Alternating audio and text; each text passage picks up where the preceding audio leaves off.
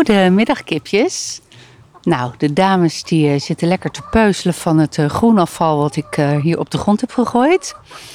En um, wat super leuk is, afgelopen weekend heeft mijn lief um, een leghok of een legnest gebouwd. Um, nou, dat had hij al eerder gebouwd, maar hij heeft het nu dit weekend vastgezet aan het nachthok van de kippen. Zodat de kippen lekker hun eigen veilige hokje, nestje hebben waar ze eitjes kunnen leggen.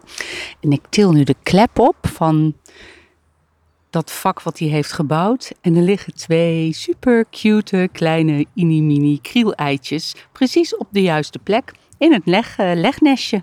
Zo schattig. Ik laat ze liggen, want ik heb beloofd aan uh, Eli, mijn jongste, dat hij de eitjes vandaag uit het nest mocht halen. En um, dat had ik vorige week ook al beloofd, maar toen had ik ze er zelf uitgehaald. Dus dat was een, klein drama, kun je je misschien voorstellen. Um, maar goed, hij mag ze vandaag eruit halen. Hij komt zo meteen uh, thuis. Hij is vanmiddag bij zijn oma. Maar die kippen die leggen dus. Twee van de kippen zijn aan de leg. En ik denk dat ik weet welke. In ieder geval uh, Nander, de bruine kip. En ik denk ook Petra Isan, uh, de grijze kip.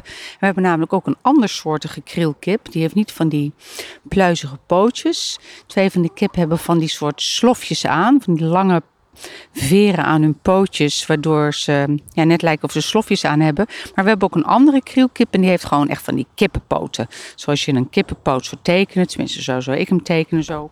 Zulke poten heeft die kip ook. Um, en ik denk dat die nog niet aan de leg is. Uh, en dat geeft ook niet. Maar het zijn dus echt super cute, sagge, kleine, schattige mini-eitjes. Um, en ze zijn super lekker. En we hebben er nu dus twee per dag. Hartstikke leuk.